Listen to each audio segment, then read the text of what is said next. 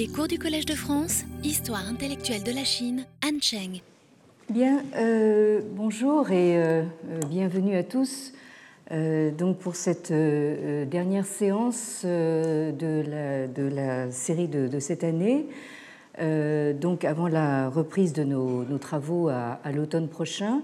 mais auparavant, au mois de juin, nous aurons plusieurs occasions de, nous retrouver autour de trois conférences et d'un colloque international euh, dont je donnerai le, détail euh, en fin de séance. donc, la semaine dernière, nous avons vu de quelle manière les premières sources historiques chinoises à parler du Tianzhu, dont nous avons vu que ça désigne en gros le subcontinent indien, euh, et les premières à mentionner donc la figure du, Bouddha euh, tentent à mettre euh, le Bouddha et son enseignement en rapport avec les écrits taoïstes et la figure de Lao Tzu, en reprenant et en exploitant la légende selon laquelle, je cite le Wei Lue, donc euh, Lao Tzu serait parti vers l'ouest en sortant des passes, aurait traversé les contrées de l'ouest jusqu'au Tianzhu et aurait enseigné les Hu, euh, qui euh, est cette désignation générique pour justement ces peuplades de l'ouest. Euh, alors, il s'agit ici d'une légende qui brode et qui euh, extrapole donc sur la euh, biographie non moins légendaire au demeurant de Lao Tzu dans le Shiji, c'est-à-dire les mémoires historiques de Sima qui datent donc des Han antérieurs, autour de 100 avant Jésus-Christ. Alors, cette biographie légendaire nous dit que Lao Tzu serait parti vers l'ouest aurait laissé aux gardiens de la dernière passe avant le, avant le désert donc un écrit de 5000 mots sur le Tao et le Te, c'est-à-dire sur la voix et euh, sa vertu ou sa puissance, et aurait ensuite disparu euh, sans que nul ne sache euh, ce qu'il est devenu. Alors, évidemment, euh, la fin de cette euh, biographie laisse toute latitude pour imaginer que euh, soit Lao Tzu est en réalité parti vers l'ouest pour s'initier à l'enseignement du Bouddha en Inde, enseignement qu'il aurait ensuite rapporté en Chine. Ça, c'est la version des bouddhistes. Ou alors, on peut également imaginer qu'il est parti vers l'ouest, euh, d'où il est revenu en Chine sous la forme du Bouddha. Ou bien euh, on peut aussi imaginer que le Bouddha n'aurait été au fond qu'un disciple de Lao Tzu, ce qui signifierait en somme que le bouddhisme n'est en fait que le taoïsme revenu de l'Inde. Et ça, c'est évidemment la version des euh, taoïstes, en particulier celle des euh, sectaristes religieux, euh, de mouvements comme celui des turbans jaunes à la toute fin des Han postérieurs. Hein, c'est Huangjing que vous avez donc en haut de la diapositive. Alors, nous avons vu qu'au-delà de ces tiraillements, on pourrait dire de ces guéguerres et de ces controverses d'ordre euh, idéologique. Donc au-delà de ces euh, signes de rivalité entre deux tendances en concurrence pour attirer euh, le maximum d'adeptes, d'une part, et obtenir également le patronage des souverains, d'autre part. Donc, donc la, la, rivalité est vraiment très, très forte. Donc, au-delà de cela, euh, nous avons donc euh, des euh, découvertes archéologiques et des travaux d'historiens d'art qui ont montré ce que l'un d'entre eux, l'un de ces historiens d'art, Wu Appelle l'interchangeabilité entre la figure du Bouddha et les divinités autochtones chinoises, hein, qu'elles soient confucéennes ou taoïstes. Et parmi ces divinités taoïstes qui ont été souvent associées au Bouddha ou confondues carrément avec lui, vous avez le couple donc de la reine-mère de l'Ouest, Xi Wangmu, et euh, le euh, roi père de l'Est, Tong Wangkong.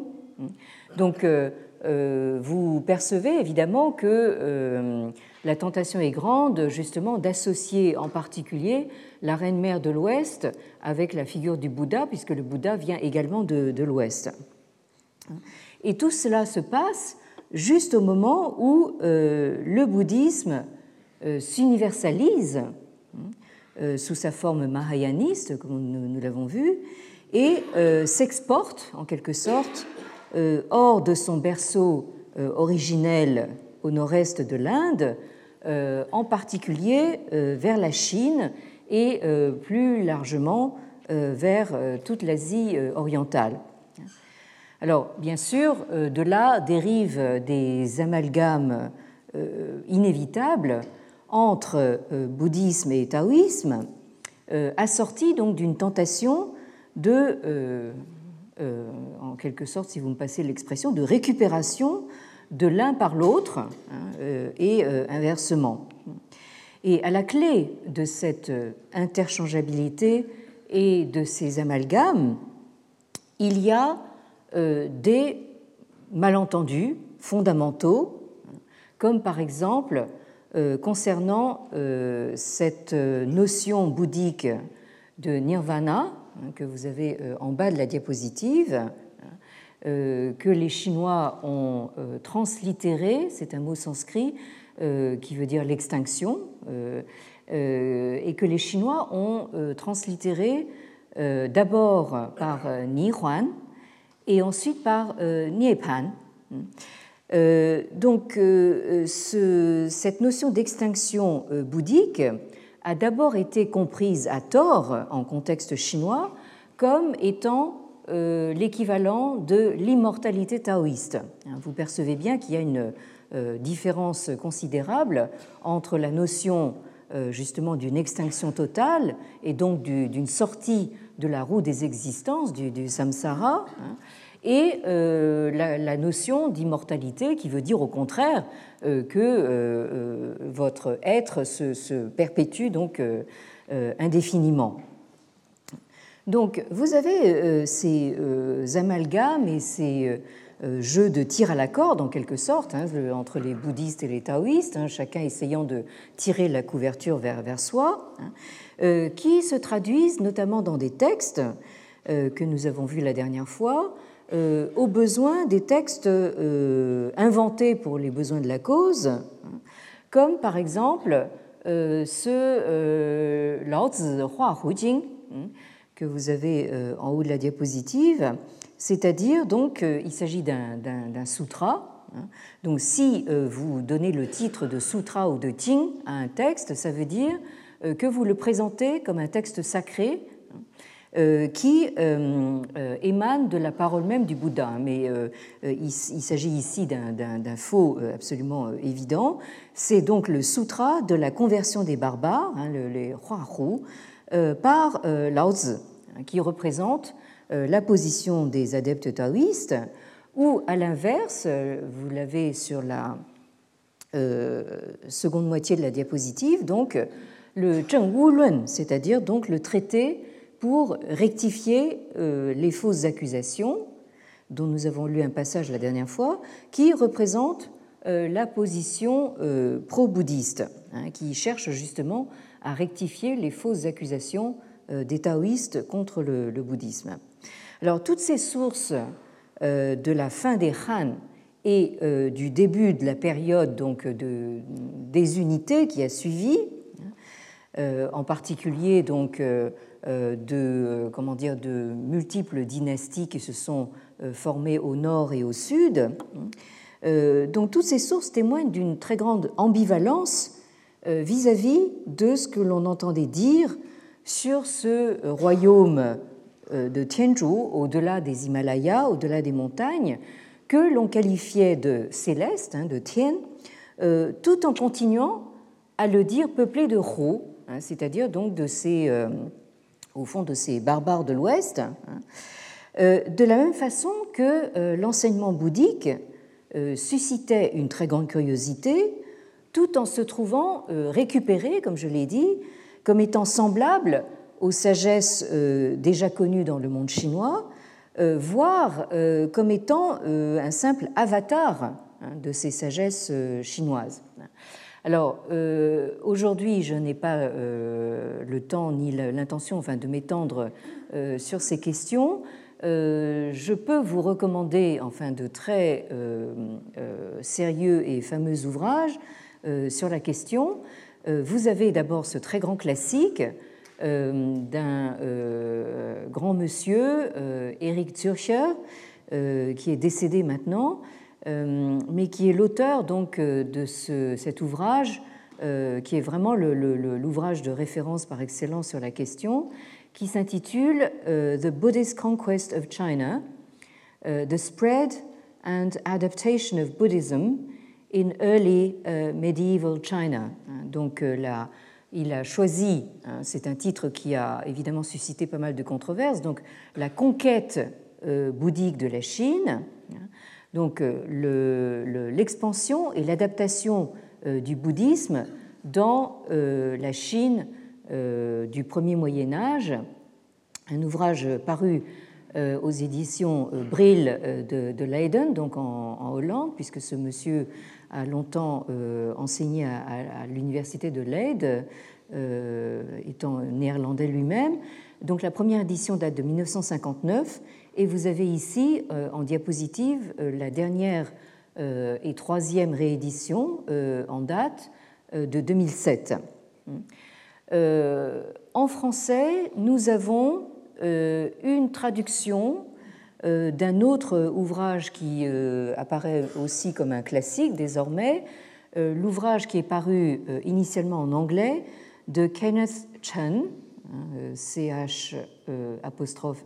hein, E-N, qui est paru donc initialement en anglais aux presses universitaires de Princeton en 1964 et il a été récemment traduit en français aux éditions des Belles Lettres en 2015 sous le titre Histoire du bouddhisme en Chine et qui euh, vous retrace également donc euh, euh, cette saga chinoise donc du, bouddhisme.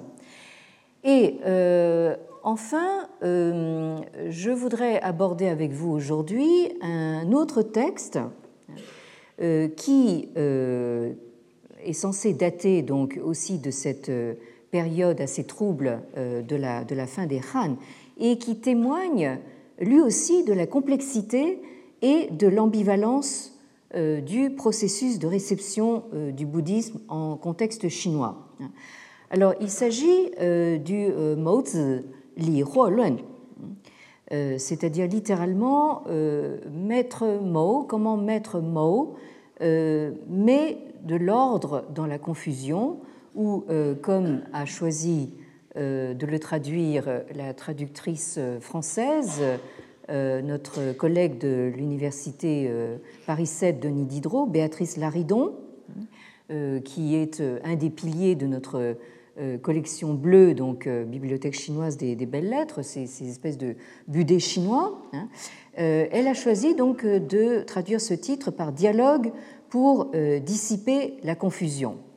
Alors, il s'agit d'un ouvrage, donc vous l'avez ici euh, en édition bilingue, euh, d'un ouvrage qui aurait été composé dans l'extrême sud euh, du monde chinois à la fin donc du deuxième siècle. Donc nous sommes à la toute fin des, Han par un lettré chinois, ce maître Mao, hein, qui a été converti au bouddhisme et qui donc répond à des euh, critiques hein, euh, adressées au bouddhisme euh, par, on suppose, en fait, des collègues hein, ou des contemporains donc de ce maître Mao.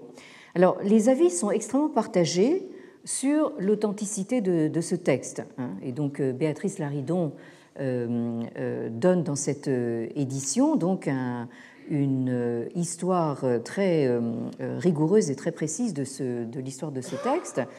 Alors, par exemple, pour Eric Zürcher, que je viens de, nommer, c'est sans nul doute un faux, tardif, enfin qui date au mieux du 5e siècle. Hein, et euh, en face, vous avez donc, euh, on pourrait dire l'école française, représentée en particulier par euh, Paul Pelliot ou Henri Maspero. Par exemple, pour Paul Pelliot, qui a fourni lui aussi une traduction de ce, texte, qu'il traduit, dont il traduit le titre par Modes ou les doutes levés, dans un long article du Trongbao euh, datant de 1920. Hein. Donc pour Pelliot, c'est bien un texte euh, de la fin des Han, c'est-à-dire donc qui est datable du, de la fin du deuxième siècle de l'ère chrétienne. Et c'est en quelque sorte aussi la position donc de Béatrice euh, Laridon, qui nous dit ceci dans son introduction, et je la cite. le modes, alors la petite explication sur la façon dont elle euh, transcrit donc euh, le, nom euh, modes. Si vous transcrivez en pinyin, hein, ça vous donne une transcription un peu malheureuse parce que ça vous donne M-O-U-Z-I, Mouzi. Hein. Donc, elle a trouvé que ce n'était pas, comment dire, une très bonne idée de, présenter un, texte attribué à. Hein. Donc, elle a, préféré donc garder la transcription dite de, l'école française d'Extrême-Orient adoptée par euh, Pelliot. Euh, donc elle nous dit le Modes se présente comme un texte écrit par un mystérieux maître Mo à une époque où la grande dynastie des Han touche à sa fin. Si l'on en croit la préface autobiographique de ce texte, qui évoque de manière très précise le contexte historique, des événements survenus en 194 et en 195 détermine Mozi à se détourner complètement du service de l'État, traditionnelle vocation des lettrés, et à embrasser le Fuotao, c'est-à-dire la voie euh, du Bouddha. C'est comme ça qu'il appelle donc euh, euh, le, bouddhisme. Donc, ce, remarque intéressante, il parle de voie comme si c'était un petit peu une alternative à la voie taoïste. Ce cheminement inédit suscite critiques et questions auxquelles il répond en composant un dialogue présenté sous la forme d'une suite de 37 arguments adressés à des contemporains anonymes. Ici nous est rapporté un moment critique de la vie de Mozi que l'on pourrait désigner par le terme de conversion et qui coïncide avec un moment historique tout aussi critique. L'ordre impérial tombe alors en ruine et la terre des Han se morcelle en régions secouées par les conflits. Ce texte d'une ère finissante est pourtant à bien des égards un texte premier, illustrant le début d'une rencontre incomparable par sa profondeur et ses conséquences entre bouddhisme indien et civilisation chinoise. La rencontre dont ce texte témoigne s'incarne donc en un lettré converti, maître Mo, qui débat avec un ou des contemporains anonymes hostiles à la doctrine bouddhique, nouvelle, étrange et étrangère, et peut-être plus encore au mode de vie et aux pratiques des adeptes de cette doctrine. Les 37 arguments présentés au cours de ce débat peuvent être lus de manière autonome, même si l'on y discerne des regroupements thématiques, et répondent en général à des questions polémiques de l'interlocuteur à l'exception des deux premiers et du 21e argument. Ceux-ci sont en effet introduits par des questions didactiques et proposent respectivement une biographie du Bouddha, probablement la première écrite en langue chinoise classique, une réflexion sur son nom, hein, qui veut dire euh, l'éveillé ou l'illuminé, hein, celui qui a connu l'illumination, et une présentation de l'origine du bouddhisme en Chine à travers le fameux récit du rêve de l'empereur euh, Ming, hein, qu'on a vu apparaître dans d'autres sources, euh, notamment donc les annales des Han postérieurs. Hein. Donc il y a ce, cet empereur donc, qui est censé avoir vu le Bouddha en rêve sous la forme d'un être volant, brillant, doré, etc., enfin volant au-dessus du palais. Alors, les autres, je, continue donc l'introduction de Béatrice Laridon. les autres arguments du, débat articulent des éléments de ce qui sera appelé plus tard les trois doctrines ou trois enseignements, donc les Sanjiao, à savoir confucianisme, taoïsme et bouddhisme. Mozi, en tissant un réseau de références aux textes fondateurs de la science lettrée, y défend non pas tant la vérité de l'enseignement bouddhique que son accord profond avec l'enseignement des classiques et du Lao qu'il dépasse mais ne contredit pas. Autrement dit, ici, euh, ce que dit Béatrice Laridon, c'est que euh, ne présente pas euh, le bouddhisme comme un enseignement qui va euh, bouleverser complètement la vision chinoise et, la remplacer totalement. Non, il dit c'est c'est un enseignement qui va au-delà de ce que la Chine a connu jusqu'à maintenant, mais qui ne le contredit pas. La marque générale des dialogues de ce texte est de s'intéresser à la question du mode de vie des adeptes ou encore aux faits et gestes du Bouddha, plus qu'au contenu philosophique et religieux des textes, peut-être encore trop mal connus.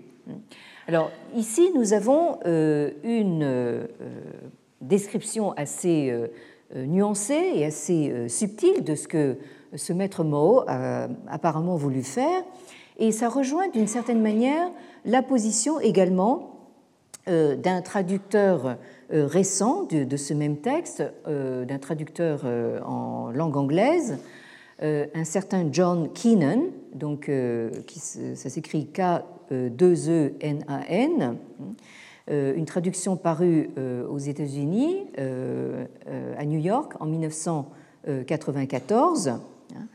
Et John Keenan nous dit ici, donc en anglais, que the author's rhetorical strategy was to graft the new branch of the Buddha Tao onto the trunk of classical Chinese culture, which is represented for him by the Confucian classics and the works of classical Taoism. You know. Donc, euh, donc le, le, nous dit ici que la stratégie rhétorique de l'auteur, donc de Maître Mao, a été donc de greffer une nouvelle branche euh, sur, enfin la, branche du Tao euh, euh du Bouddha, sur le tronc de la culture chinoise classique qui est représentée pour lui, hein, pour Mao Tzu, par les classiques confucéens et par les ouvrages du taoïsme classique. Et Keenan poursuit en disant donc de Li Huoluan is not a Buddhist apologetic arguing for the doctrinal truth of Buddhism over against the Chinese traditions, but rather a culturally Chinese hermeneutic about how to interpret China's classical tradition, about the validity of a Buddhist hermeneutic of its classics. It is hermeneutics, not apologetics. Donc, euh, Keenan nous dit ici que de Li Huolun, c'est-à-dire donc ce, cet ouvrage, euh, n'est pas euh, une apologie bouddhiste hein, qui plaide pour la vérité doctrinale du bouddhisme contre les traditions chinoises, mais plutôt une herméneutique culturelle chinoise hein, qui porte sur la façon d'interpréter la tradition classique chinoise et qui porte sur la validité d'une herméneutique bouddhiste euh, des euh, classiques chinois. Autrement dit, hein, la phrase de conclusion, c'est que c'est de l'herméneutique et non pas de l'apologétique. Euh, donc là, c'est une position justement intéressante parce qu'elle prend le contre-pied des premières traductions de, ce, de, cet ouvrage, notamment la présentation de Pelliot, qui lui parle du premier ouvrage euh, qui présente une apologie du bouddhisme. Or, ce n'est pas, tout à fait ça. Hein. Donc, ces euh, deux traducteurs récents, euh, Béatrice Laridon et, John Keenan, nous expliquent que, là, en fait, il ne s'agit pas de renverser complètement la, tradition chinoise, ce serait plutôt en fait de greffer dessus hein, une, une nouvelle, une nouvelle branche. Alors, dans euh, ce, cet ouvrage, euh, on trouve euh, un passage tout à fait intéressant qui intervient donc dans l'argument numéro 14 hein, du Mozele Rolen. Et cette phrase nous dit Zhuan Yue, Bei Chen Zhe Xing, Bei, 汉地未必为呃天中也。佛经所说，上下周极，寒雪之类物，皆属佛焉。是以无复尊而学之。” Alors, nous avons ici, nous entendons parler Maître Mao qui nous dit comme le dit le Zhuan, c'est-à-dire le commentaire. Alors, on suppose qu'il s'agit d'un commentaire des classiques euh, confucéens. Bon, on n'a pas réussi à retrouver la, citation exacte, hein, mais enfin, ici, il s'agit bien d'une citation d'un commentaire chinois. Hein. Euh, comme le dit le commentaire, euh, l'étoile polaire est au Tianzhizhong, c'est-à-dire au centre du ciel et au nord du monde des hommes. On voit par là que euh, Han hein, que la terre des Han, ne se trouve pas forcément au centre du ciel. Il est dit dans les sutras du Bouddha que de haut en bas et jusqu'aux confins du monde, tout être vivant, c'est-à-dire euh, tout être qui, euh, qui est animé, de, qui, qui, a du sang dans le, dans le corps, tout être vivant, tient du Bouddha. C'est ainsi que je me suis mis à vénérer et euh, à étudier cet enseignement. Donc ici, euh, Béatrice Laridon donc, euh, commente ce, passage en nous disant l'universalité de l'enseignement bouddhique. Hein, donc là, nous avons effectivement cette universalité mahayaniste. Hein, sa vision d'un monde où tous les vivants partagent une nature commune, la nature de Bouddha, hein, ce que les Chinois appelleront donc Fuoxing, donc euh, cette universalité, cette vision d'un monde euh, où tous les vivants partagent une nature commune, semble ainsi avoir joué un rôle déterminant pour Mozi, hein, puisqu'il dit que c'est ainsi qu'il s'est mis, euh, qu'il s'est converti en quelque sorte, qu'il s'est mis à vénérer cet enseignement. De manière significative, cette idée est amenée par une nouvelle vision du cosmos, illustrée dans une sentence apparemment extraite d'un commentaire au classique, suggérant que le centre du ciel n'est pas le même que celui du monde des hommes, du moins celui qui est connu et reconnu dans le monde des Han. Euh, et Béatrice Laridon dit ceci, le centre est déplacé et n'apparaît plus comme évident. L'enseignement bouddhique vient ajouter à ce décentrement un étirement du monde moral en l'étendant à tous les êtres vivants. Alors, euh, j'ai voulu donc euh, euh, vous lire cette, phrase parce qu'elle introduit donc mon propos d'aujourd'hui, hein, ce décentrement radical hein, qui est provoqué donc par l'introduction du bouddhisme indien en Chine. Donc là, Béatrice Laridon souligne bien que le Mozi reflète dans cette perspective le point de vue très excentré d'un lettré qui vit, donc, euh, il faut le rappeler, à l'extrême sud de la Chine d'alors, hein, euh, qui correspond donc à l'actuel Tonkin. Hein, et de fait, de façon très, très intéressante, le Mozi est considéré comme un texte fondateur euh, du bouddhisme vietnamien. qui, en sont, enfin, les, bouddhistes vietnamiens en, arrivent même en fait à attribuer à euh, Maître Mo, une mère vietnamienne. Hein. donc, euh, donc là, vous, vous avez euh, cette appropriation donc, par les Vietnamiens donc, de cette tradition. Hein. Alors, pendant ce temps-là, hein, vers la fin des Han et au début de cette période de, de, de chaos, de désunité, vous avez une situation totalement différente au nord donc, du monde chinois.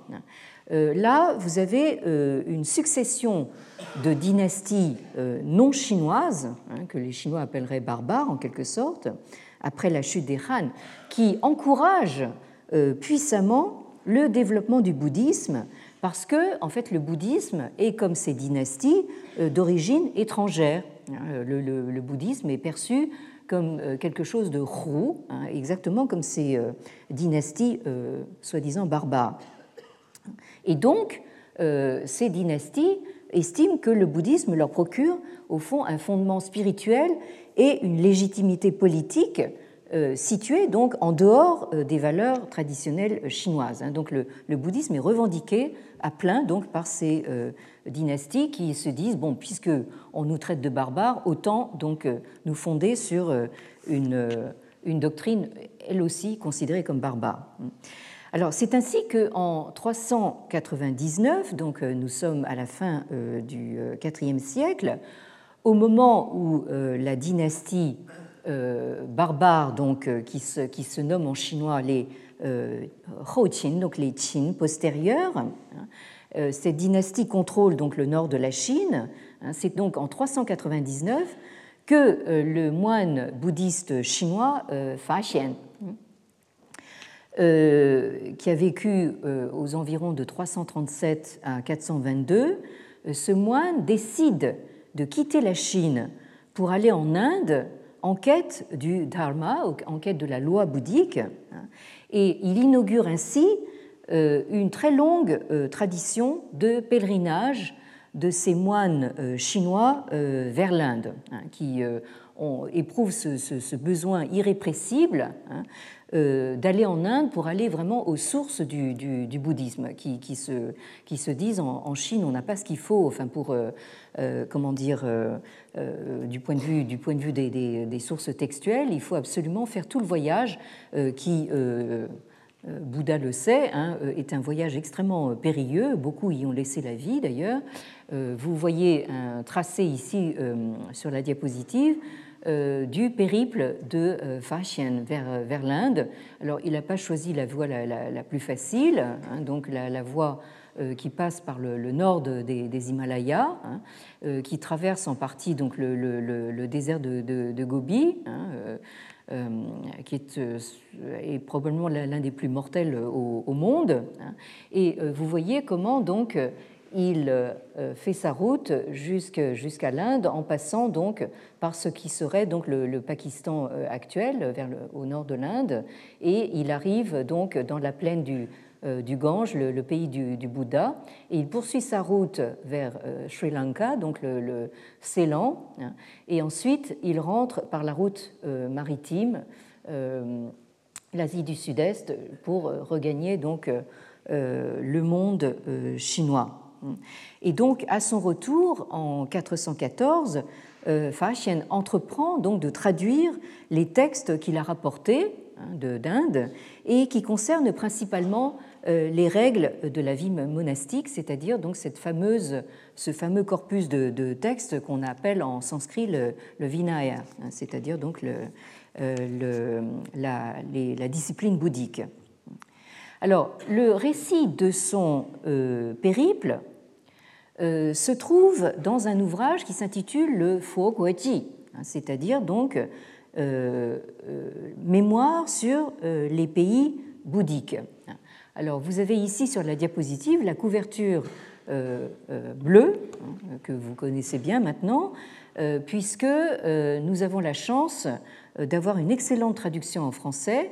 Donc vous avez dans ce volume la présentation bilingue, donc vous avez l'original chinois et la traduction annotée en français en vis-à-vis, selon le principe des budets.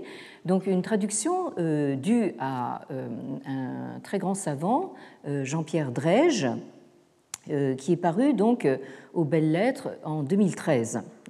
Alors je signale qu'en français, il y a eu la toute première traduction de cet ouvrage en langue européenne, c'est-à-dire en français, daté de 1836 euh, de euh, Jean-Pierre Abel Rémusat, hein, qui a été le tout premier titulaire de la toute première chaire en Europe à être consacrée à la Chine, hein, chaire fondée en 1814, ici même, donc il y a deux siècles à peu près, au Collège de France.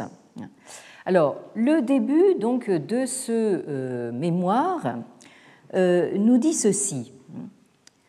Euh, Fa Xian Xi zai Chang'an.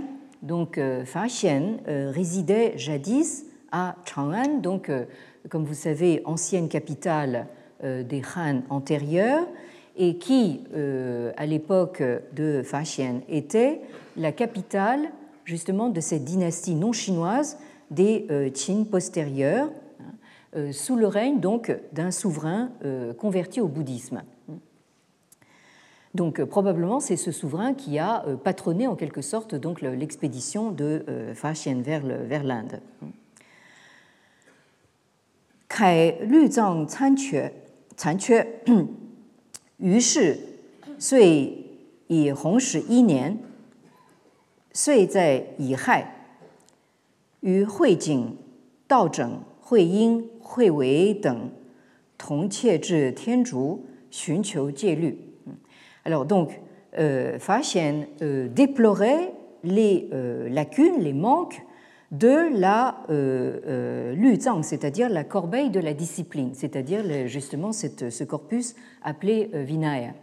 Donc on comprend bien qu'en tant que moine, euh, euh, avait une priorité justement pour ces textes concernant les règles de la, de la vie monastique. Alors je rappelle ce que j'ai indiqué la dernière fois, c'est que le canon bouddhique euh, est traditionnellement constitué de trois euh, corbeilles, ce qu'on appelle euh, en sanskrit les Tripitaka hein, ou les Sanzang en chinois. Donc vous avez les sutras, c'est-à-dire donc ces textes sacrés attribués à la parole du, Bouddha lui-même. Vous avez justement donc le, Vinaya, c'est-à-dire donc les règles de la vie monastique, et vous avez donc les shastras ou les, commentaires regroupés sous le nom de Abhidharma, hein, c'est-à-dire l'analyse de la loi. Alors le texte continue en disant Pour cette raison, en la première année euh, qui était un an cyclique Yihai, hein, c'est-à-dire donc il s'agit bien de l'année 399, euh, Fa Xian prit l'engagement avec euh, tous ces autres moines, Huijing, Daozheng, Huiying, Huiwei, etc., et d'autres, il prit l'engagement de se rendre au Tianzhou, c'est-à-dire en Inde, pour y chercher euh, des ouvrages sur les préceptes et euh, la discipline. Alors, à un certain point du récit, hein, donc euh, nous sommes à la section 19 selon la numérotation de Jean-Pierre Drège, on tombe sur un passage extrêmement intéressant qui a suscité et pour cause énormément de discussions. Alors ce passage nous dit Tourhe 变到无常，呃，乌常，呃，其无常国是正北天竺也。Donc, en traversant le fleuve, euh, Fa Xian et ses compagnons donc arrivèrent au pays de euh, Wuchang. Alors Wuchang, c'est en fait euh, Ludhiana, euh, qui se situe donc au nord euh, du Pendjab actuel. Alors le Pendjab, c'est cette euh, région qui s'est trouvée coupée en deux euh, par la, partition, donc euh, post-indépendance indienne, donc entre le Pakistan euh, et l'Inde. Donc nous sommes au nord de l'Inde et de fait le, texte nous dit Ludhiana, le Wuchang, c'est véritablement le Tianzhou du nord. Alors, Jinzuo Tianzhu Tianzhu, Alors, donc, tout le monde dans cette région parle la langue du Tianzhu central, un Zhong Tianzhu. Le Tianzhu central est ce que l'on appelle Zhongguo, le pays du milieu. Hmm? Ren, euh, yi shi yi yu zhongguo tong, fa shen shen. Donc les vêtements, la nourriture, le, enfin, le breuvage, c'est-à-dire ce que, ce que les gens portent comme vêtements, euh, ce, dont ils se nourrissent, euh, ce, qu'ils boivent, hein, euh, tous ces gens du, commun, ces laïcs, sont aussi les mêmes que dans Zhongguo, le pays du milieu. La loi bouddhique y est très florissante. Alors, ces désignations donc de Pei Tianzhu, donc Tianzhu du Nord, et de Zhong Tianzhu, de, de Tianzhu central, font référence à une distinction qui est faite classiquement dans les sources indiennes anciennes entre cinq régions euh, que, euh, dont euh, justement parle l'historien des Trang, Tuyo, hein, dont, on a lu justement ce, passage du, du Trongdian et que j'ai surligné en rouge ici en bas de la diapositive. Donc il nous dit bien que Tianzhou est composé de cinq régions. Vous avez donc la région du Tianzhou central, la région du Tianzhou de l'Est, la région du euh, Tianzhou du Sud, la région du Tianzhou de l'Ouest et la région euh, du euh, Tianzhou du Nord. alors, la région du Tianzhou central hein, est appelée donc également en sanskrit le Madhya Desh, donc ici que vous avez sur la diapositive, qui veut dire littéralement le pays du milieu. Euh, je rappelle donc que Desh, ça veut dire le pays. Hein. Le Bangladesh, c'est le, pays du, Bengale. Hein. Bon. Donc Madhya Desh, c'est donc le pays du, milieu. Hein. Et donc, euh, pour les sources bouddhistes indiennes, le pays milieu, du milieu, ce Madhya Desh, euh, c'est le pays du Bouddha, c'est-à-dire donc le Magadha, qui se situe donc dans la plaine du Gange. Alors, le problème, c'est que quand on lit euh, en chinois euh, Zhongguo, naturellement, on ne peut pas s'empêcher de penser qu'il s'agit de la Chine. Euh, il peut y avoir qu'un seul pays du milieu, c'est la Chine. Hein. Bon. Alors maintenant, toute la question, c'est de savoir ce que désigne exactement Zhongguo dans ces deux occurrences. Alors, la première occurrence semble désigner assez clairement euh, ce que euh, les textes euh, en sanskrit appellent Madhyadesh, hein, c'est-à-dire donc le pays du milieu, à savoir le Tianzhou central. Mais les discussions portent essentiellement sur la seconde occurrence. Est-ce que par hasard, quand Fa Xian dit que les gens de ce pays euh, les, portent les mêmes vêtements, euh, ont le, même type de nourriture, de, breuvage, etc., ont les mêmes us et coutumes que les gens du Zhongguo, hein, est-ce que par hasard ils pensent à la Chine hein? Autrement dit, est-ce qu'il n'est pas en train de dire que euh, les habitants de ce, de, ce, pays, donc en Inde, hein, au fond, ils sont comme nous, comme, comme les Chinois alors là, les avis sont très très partagés.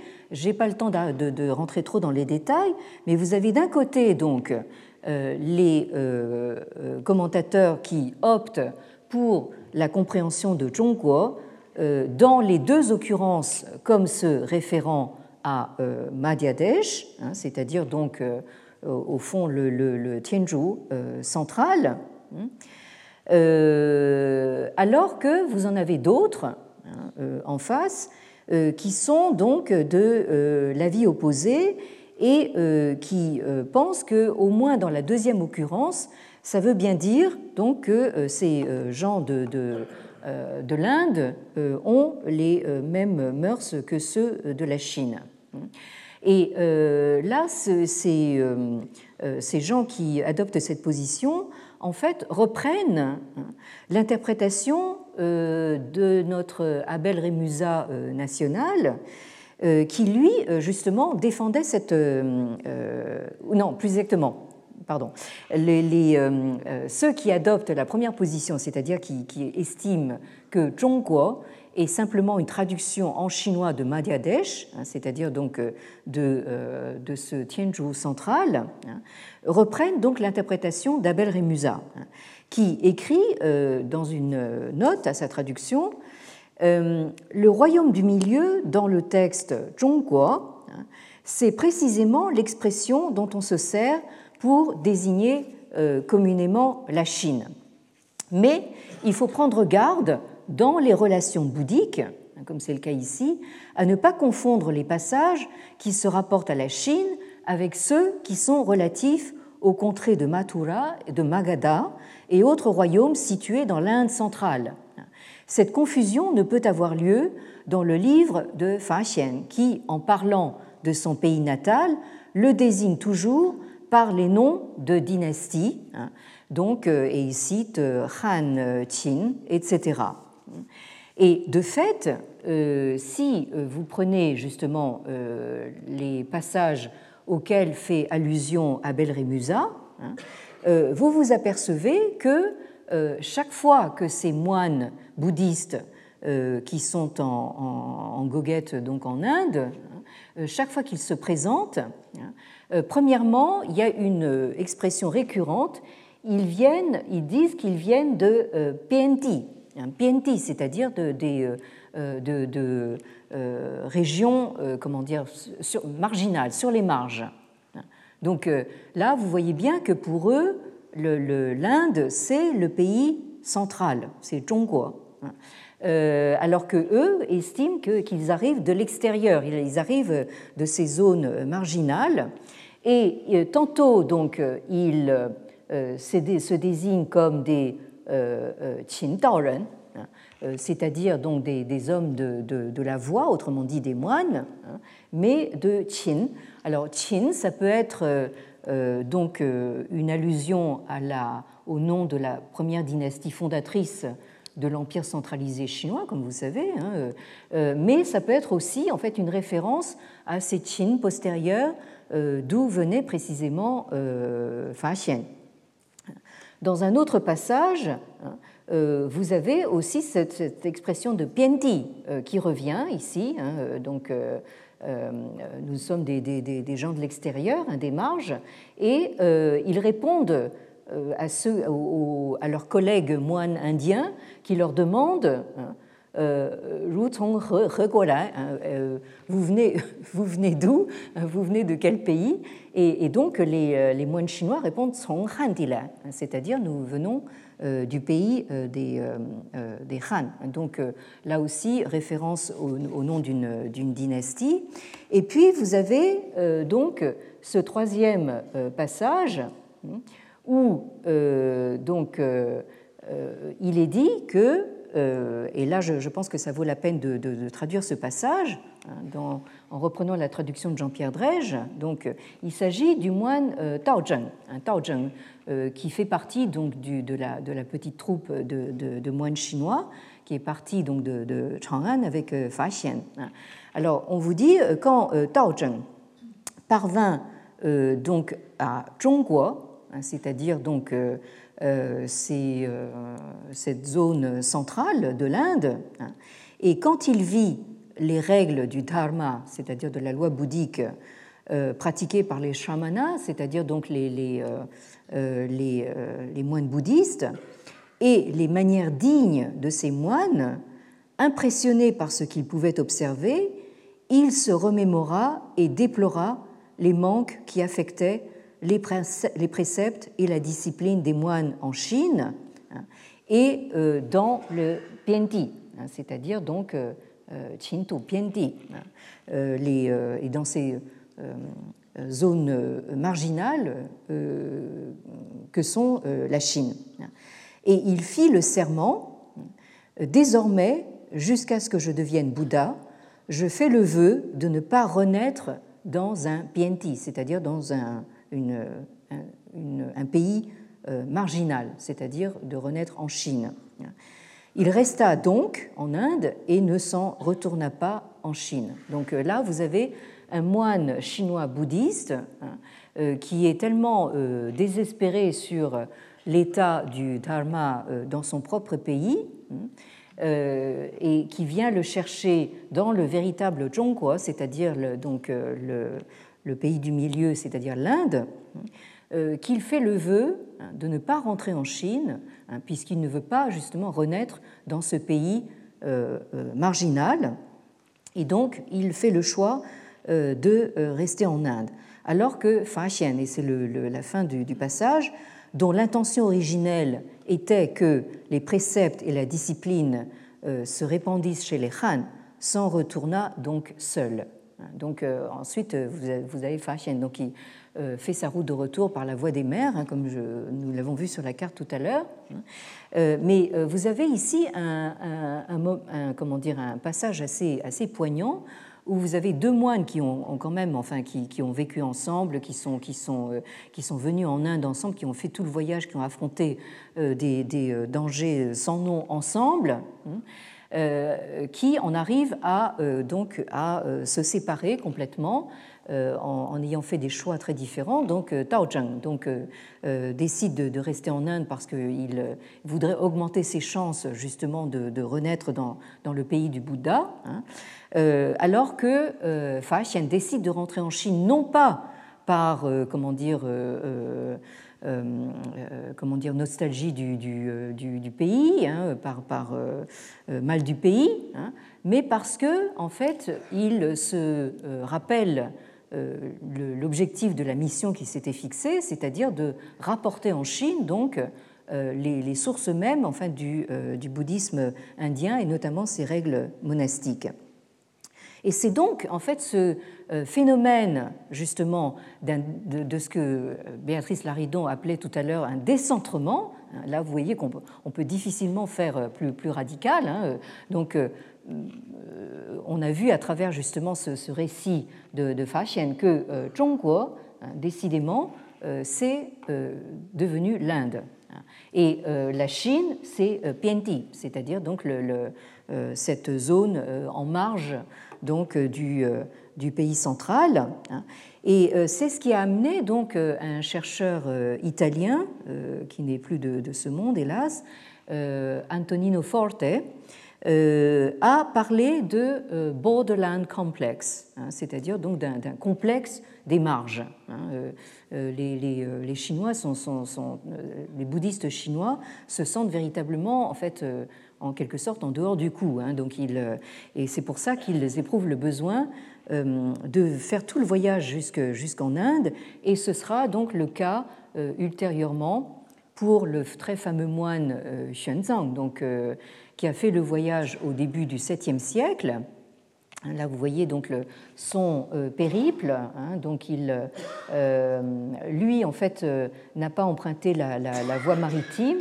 Il est passé par, il a contourné le, désert par le nord euh, euh, à, l'allée et il est rentré par euh, le, sud du désert, mais toujours par la voie terrestre au retour. Donc Xuanzang, c'est évidemment le moine pèlerin si fameux qui a, donné lieu justement à toute cette littérature fantastique, à ce récit donc de la pérégrination vers l'ouest bien plus tardif, hein, euh, qui a donné lieu à toutes sortes de, euh, euh, d'embellissements littéraires, etc.